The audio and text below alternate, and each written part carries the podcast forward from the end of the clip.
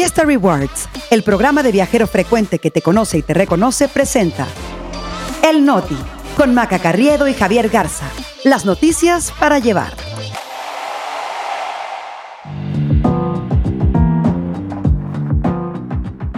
Es martes 29 de agosto, yo soy Maca Carriedo. Yo soy Javier Garza, este es El Noti. Y nosotros, aquí estamos. ¿Quién se echó para atrás con los libros de texto? Llegó la hora. Morena y el Frente Amplio inician etapa de encuestas. La mamá de Rubiales defiende a su cachorro con una huelga de hambre. El Noti. Noticias para llevar. Javier Garza, buen día. Si alguna mamá se sintió culpable por haber dejado a un hijo bañado en lágrimas en la escuela, pues tranquilos, todo va a estar bien. Quédense a escuchar lo que pasó con la mamá de Rubiales para que vean lo que son problemas. Y por si quieren agarrar algunas ideas, pero ahorita les damos los detalles, Maca. Buenos días, está muy bueno eso que vamos a comentar. También obviamente tenemos todo sobre el regreso a clases. Por mientras, pónganle cinco estrellitas a este noti, compártanlo en todas sus redes sociales, también en sus chats para que sigamos llegando a más personas. No me digas conspiranoico, Maca, pero hoy me topé un comentario de una podescucha que decía que Spotify nada más le dejaba poner cuatro estrellas en lugar de cinco y como que eso no se vale. No, pero somos los únicos que tenemos cinco estrellas en noticias, así que por algo ha de ser, ustedes sigan intentando esas cinco estrellas que el algoritmo Híjole, pues lo voy a decir así, Javi, nos la pela. Vámonos rápido con la información, porque ¿cómo les fue de regreso a clases? Seguramente más de uno se quejó de que el cuarto de la tele se iba a quedar descuidado, pero más de 24 millones de niños y jóvenes regresaron ayer, pues ya a la primaria y a la secundaria y el kinder y absolutamente todo mundo. El banderazo lo dio el presidente Andrés Manuel López Obrador en la conferencia mañanera y obviamente los libros de texto eh, fueron el tema, porque parece que regresaron los niños a clases, pero los libros no, Javi. Pero también fue un revoltijo, Maca, porque la secretaria de Educación Pública, Leticia Ramírez, dijo que se enviaron los libros a todos los estados del país, que Chihuahua y Coahuila no los habían distribuido porque, como sabemos, fueron a la Suprema Corte a pedir una suspensión. Ahí aprovechó para darle otro llegue al ministro Luis María Aguilar. Pero Miss Leti también dijo que en Aguascalientes, Guanajuato, Querétaro y Yucatán no se habían repartido. Ahora, el caso de Yucatán es bastante curioso porque parece que Miss Leti, ¿no? La secretaria de Educación, está un poco desinformada. Sí se repartieron en Yucatán y de hecho hubo bastante polémica porque la Unión de Padres de Familia en ese estado acusó y dijo que las autoridades estaban violando la orden de un juez que había ordenado la suspensión en todo el país pero la Secretaría de Educación Pública del Estado dijo que a ellos no les había llegado ninguna notificación y pues a Misleti tampoco, Javi. Pues no, parece que no le dijeron lo que estaba pasando en Yucatán. Lo cierto es que mientras ese litigio siga, eh, los estados pueden seguir repartiendo los libros. Ahora, también fue interesante que Leticia Ramírez no mencionó a Jalisco y Nuevo León, cuyos gobiernos ya habían anunciado que no repartirían los libros porque ya se están rajando. En Nuevo León los libros sí se empezaron a repartir ayer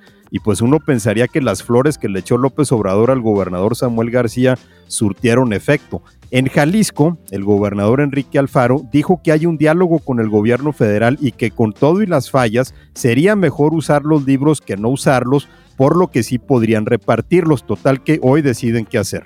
Y en Coahuila hubo un problema porque la eh, Secretaría de Educación del Estado pues se había dedicado desde hace una semana a recuperar libros del ciclo anterior, checando cuántos había en las escuelas, pidiendo a padres de, de, familia pues que devolvieran los usados, ¿no? Supongo que viendo cuáles estaban tachados y cuáles no, pero en todo este esfuerzo se quedaron cortitos. Entonces le pidieron a la SEP que les mandara libros del ciclo anterior, pero evidentemente la SEP les dijo que nanay, según el secretario Francisco Saracho, que porque si querían libros, pues les dijeron que ya les habían mandado los nuevos y que usaran esos y que si no querían, pues allá ellos. Así que este pues le siguen rascando para recuperar libros viejos si ustedes los tienen, libros ahora sí como diría Wendy, libros viejos. Si ustedes tienen alguno, pues mándenlos a Coahuila. Pues sí, y ahí estaban, padres de familia llevándolos, pues para que los niños tuvieran pues, algo con qué estudiar, por lo menos en este ciclo. Otro detalle interesante fue que entre los gobernadores que se enlazaron a la mañanera para presumir el regreso a clases allá en sus estados, estaba uno que no es de la 4T, pero que podemos decir es el más cuatroteísta de la oposición. Esteban Villegas de Durango, que ha sido muy elogioso del presidente, que le dice que sí a todo, porque como entró con las arcas vacías el año pasado, pues la federación lo salvó del bache financiero. Total que Durango desde un principio anunció que sí se repartirían los libros y obviamente así se hizo. Y ahora nos vamos a Michoacán, Maca, donde pues ya sabemos que la violencia no cesa, ahora sí que no importa cuándo escuchen esto, pero en días pasados eh, ya les habíamos platicado de cómo la delincuencia organizada tenía asolados a los productores de limón y aguacate y el fin de semana se desató otra jornada violenta. Pero el presidente López Obrador dice que estos actos son mera propaganda. No, pues seguramente eso le da mucha tranquilidad a los empresarios y a la población. Sí, ahora que lo mencionas, yo también este, le di un traguito a mi café y dije, uff, qué paz. Bueno, en los municipios de Apatzingán, Buenavista y Uruapan, o sea, en toda la región de Tierra Caliente, hubo balaceras, bloqueos viales, quema de autos y de negocios, entre ellos dos Oxos, que ya sabemos que no le gustan al presidente, pero no por eso que lo haga menos, Javi. Y eso, pues, obviamente ocasionó que todas esas tiendas dejaran de dar servicio por ese día. Ahora, según los reportes de la prensa local, grupos armados lanzaron la mañana del domingo bombas Molotov contra algunos negocios, eh, aparentemente porque el grupo de los Viagras estaría disputándose la región de Tierra Caliente con el cártel Jalisco Nueva Generación. La tarde del mismo domingo, autoridades reportaron la detención de seis hombres con bidones de gasolina que presuntamente estaban implicados.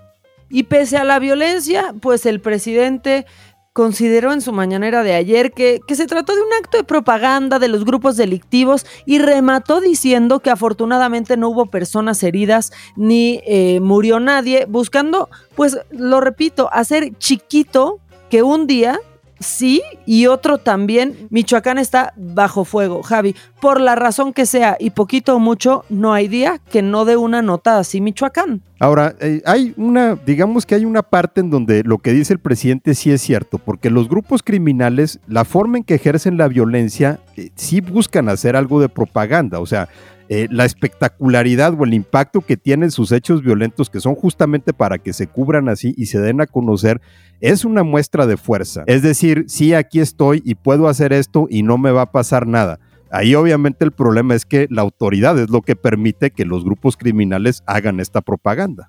Javi, y siguiendo con estos temas de violencia, yo creo que eh, pues es pertinente recomendarles esto. Es un trabajo periodístico imperdible, pues de Animal Político, que para mí es garantía siempre, pero es que publicó una investigación que documenta 1.500 casos de víctimas de delitos por parte de las Fuerzas Armadas, Javi. Si hablamos de agentes federales que se adjudicaron el permiso de matar, y este trabajo eh, realmente es prueba de que cualquier persona en México puede ser víctima del abuso de poder, del abuso policial, de violaciones a sus derechos con absoluta impunidad. De veras vale la pena este trabajo de investigación que encuentran ahí en Animal Político. Pero pasemos ya ahora a las corcholatas, porque tanto en el Frente Amplio como en la 4T ha comenzado la fase de encuestas. Morena presentó una boleta con forma de ruleta donde estarán los nombres de todas las corcholatas y en ella los encuestados marcarán su favorita o favorito. Ese resultado va a tener un valor de 75%, mientras que el otro 25% estará conformado por una batería de preguntas sobre los atributos del candidato candidato ideal. Sin embargo, Mario Delgado, el presidente del partido, no dio más detalles y qué bueno porque nos va a confundir más, Javier. Esa boleta la verdad es que está chistosa. Yo cuando vi la fotografía se me imaginaba que le iba a dar uno vueltas y en donde cayera la aguja, eh, ese iba a ser la corcholata elegida. Mario Delgado dijo que esa ruleta va a estar impresa en papel de seguridad, que va a tener un folio, un código QR y que aparte los 12.500 cuestionarios estarán acompañados por eh, representantes de las corcholatas para evitar chicanadas. Bueno, ya veremos si el 6 de septiembre que se anuncien los resultados, Marcelo Ebrard piensa lo mismo, pero pues ahora sí que es eh, mucha faramaya para un resultado que ya sabemos, ¿no? Mucho ruido y pocas nueces y después de todo lo que hicieron y el cansancio y el dinero gastado, esas encuestas no se movieron ni un poquito. Pero bueno, por otra parte, en la oposición van a tener un método híbrido compuesto por una encuesta vía telefónica, digital y en hogares, además de una consulta en la que están llamados a votar quienes se registraron en el padrón de firmas para apoyar a los aspirantes. El resultado de esta encuesta está un poco más sencillo porque será equivalente al 50% y el otro 50% estará dado por la consulta. Esta consulta va a ser el próximo domingo y aquí es en donde está lo interesante en la contienda entre la panista Xochil Gálvez y la priista Beatriz Paredes, porque a Paredes le estaba yendo mejor eh, anteriormente en las encuestas en territorio y a Xochitl en las encuestas telefónicas. Entonces se esperaba que pues, eh, el PRI pudiera sacar a movilizar más gente a la consulta que va a ser en tierra y emparejar un poco las cosas con Xochitl, pero en el PRI ayer empezaron a salir pues eh, rumores o algunas señales de que pudieran bajar a Beatriz Paredes de la contienda. El dirigente del PRI, Alito Moreno, reconoció que a su corcholata no le favorecen las encuestas y que mañana miércoles harían un anuncio. Así que esto todavía promete ponerse bueno. Por cierto, eh, Maca, ahorita que mencionabas que las encuestas no se han movido, pues en estos días han salido varias, ¿no? En, en, medios como El País, El Financiero y Reforma, en donde justo esa es la mayor sorpresa, que no hubo movimiento. Exactamente, porque Claudia Sheinbaum se mantiene entre el 28 y 41% y Marcelo Ebrard entre el 18 y 34%. El único que parece que tuvo este pues movimiento fue Monreal, que se fue hasta el sótano y bueno, pues sí sorprendió un poco Noroña. Pero bueno, mientras en el frente, pues la favorita, como ya lo dices, es Xochitl, pero en ninguno de los careos de, de las encuestadoras, hay que decirlo, supera a Claudia Sheinbaum. Ya veremos cuál de las corcholatas no soporta y cuál va apretando el, el paso este, pues hacia, hacia el final. A ver, a ver qué sucede, Javi. A mí me, me pone me, cae un poco mal esta declaración de Alejandro Moreno justo cuando en el último foro, ¿no? Beatriz Paredes dice, no voy a declinar porque eso es seguir en el pacto patriarcal y eso es no hacer política con la gente. Y tiene un punto, pero bueno, pues aquí llegan los hombres a aplastarlo todo al parecer los hombres de ese partido. Pues sí, la verdad es que a estas alturas no se vería bien si de repente declina y Xochitl Gálvez pues se queda como la candidata porque todo mundo se bajó, ¿no? Finalmente también el frente pues debería mandar un mensaje de que ahí las cosas se están haciendo de manera democrática, no como en otros lados. Así que esta semana todavía va a haber noticias en esa arena maca, pero ahora nos vamos a la frontera porque el tema de la migración ya sabemos que no nos ha dejado y ayer se reportó un incidente sobre el cual el gobierno mexicano ha mantenido silencio total. Resulta que un soldado de Estados Unidos asignado al patrullaje de la frontera disparó hacia el otro lado de la línea e hirió a un migrante que estaba en territorio mexicano. Esto ocurrió el sábado en la noche en el Puente de las Américas entre Ciudad Juárez y El Paso. El soldado que disparó pertenecía a la Guardia Nacional, que allá no es como aquí, sino que son unidades de reserva del ejército en cada estado bajo el mando de los gobernadores. Y en el caso del gobernador de Texas, Greg Abbott, pues digamos que él es el loco que lanzó un operativo que entre otras cosas incluye la instrucción a soldados y policías de no dar ni agua siquiera a migrantes detenidos. Sobre este incidente, el diario de Juárez fue el primer medio que reportó que un migrante, eh, supuestamente originario de Veracruz, había sido herido de un disparo cerca del puente y que cuando fue auxiliado por policías municipales dijo que le había disparado la migra, o sea, refiriéndose a la patrulla fronteriza.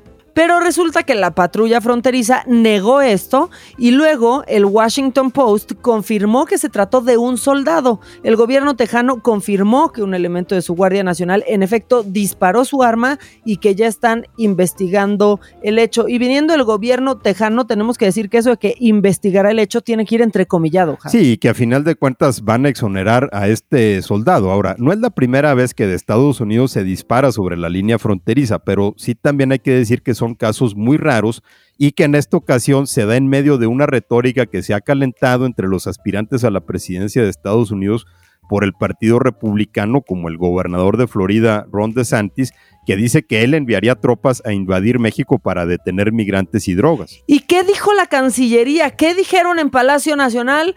Eh, absolutamente nada. Ellos tienen otras cosas que hacer. Pues si no les importó mucho que un maciosare eh, haya disparado a territorio mexicano. Oye, Maca, y hablando de otras cosas que nos tienen ocupados, pues este tema que ha sido la nota toda la semana, inevitablemente tenía que llegar a esta sección. No, Maca ya digamos que no sé si aquí ya aterrizó o aquí se vino a hundir, pero el amor de una madre por sus bendiciones no tiene comparación ni ojos. Lo que sí es que la mamá de Luis Rubiales se la está volando. Esta señora, que se llama Ángeles Béjar, saltó como mamá leona por su cachorro, aunque mejor ya no salte porque ya no está en edad de andar saltando.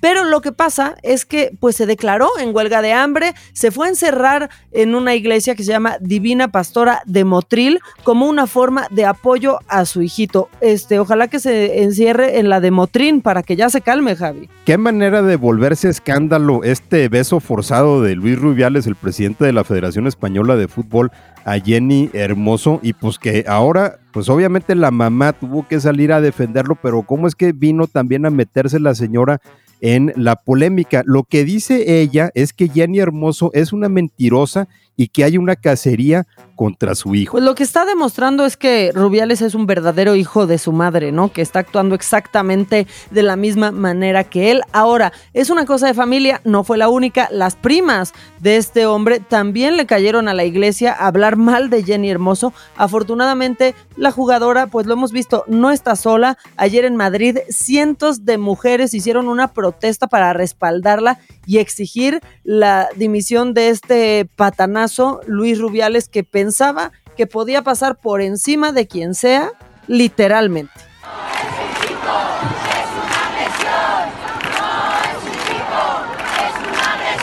Nunca mejor aplicada aquella frase inmortal de Pompín Iglesias Maca. Qué bonita familia. Pues sí, los que sí somos una bonita familia somos nosotros, Javi, pequeña pero bonita familia. Y ya nos vamos. Antes, como esta familia unida que somos, les tenemos que pedir cinco estrellas, compártanos y sobre todo denos follow porque eso es lo que nos ayuda, pues a que el algoritmo no se olvide tanto de nosotros y que ustedes nos tengan fresquecitos cada mañana. También, si nos quieren mandar mensajes de amor o de desamor o de lo que quieran, tenemos Twitter y todas esas cosas. Bueno, el X. Pues. X o Twitter o como le quieran llamar. Yo todavía le sigo diciendo Twitter. Threads, la verdad es que ya hace mucho que no me meto y ya murió. Entonces en Twitter o en Instagram en arroba Ramos. Y a mí en arroba maca-online. Y ya voy a intentar como por treintava ocasión usar TikTok. Así que me encuentran como arroba maca-carriedo. Ahí estoy. Que tengan un gran martes. Espero que ya se estén aclimatando a llevar a las bendiciones a la escuela. Y nosotros aquí los esperamos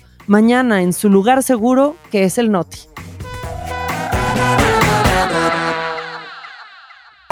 Vive experiencias exclusivas en eventos, conciertos, obras de teatro y más, gracias a Fiesta Rewards Invita. Fiesta Rewards presentó El Noti con Maca Carriedo y Javier Garza. Noticias para llevar.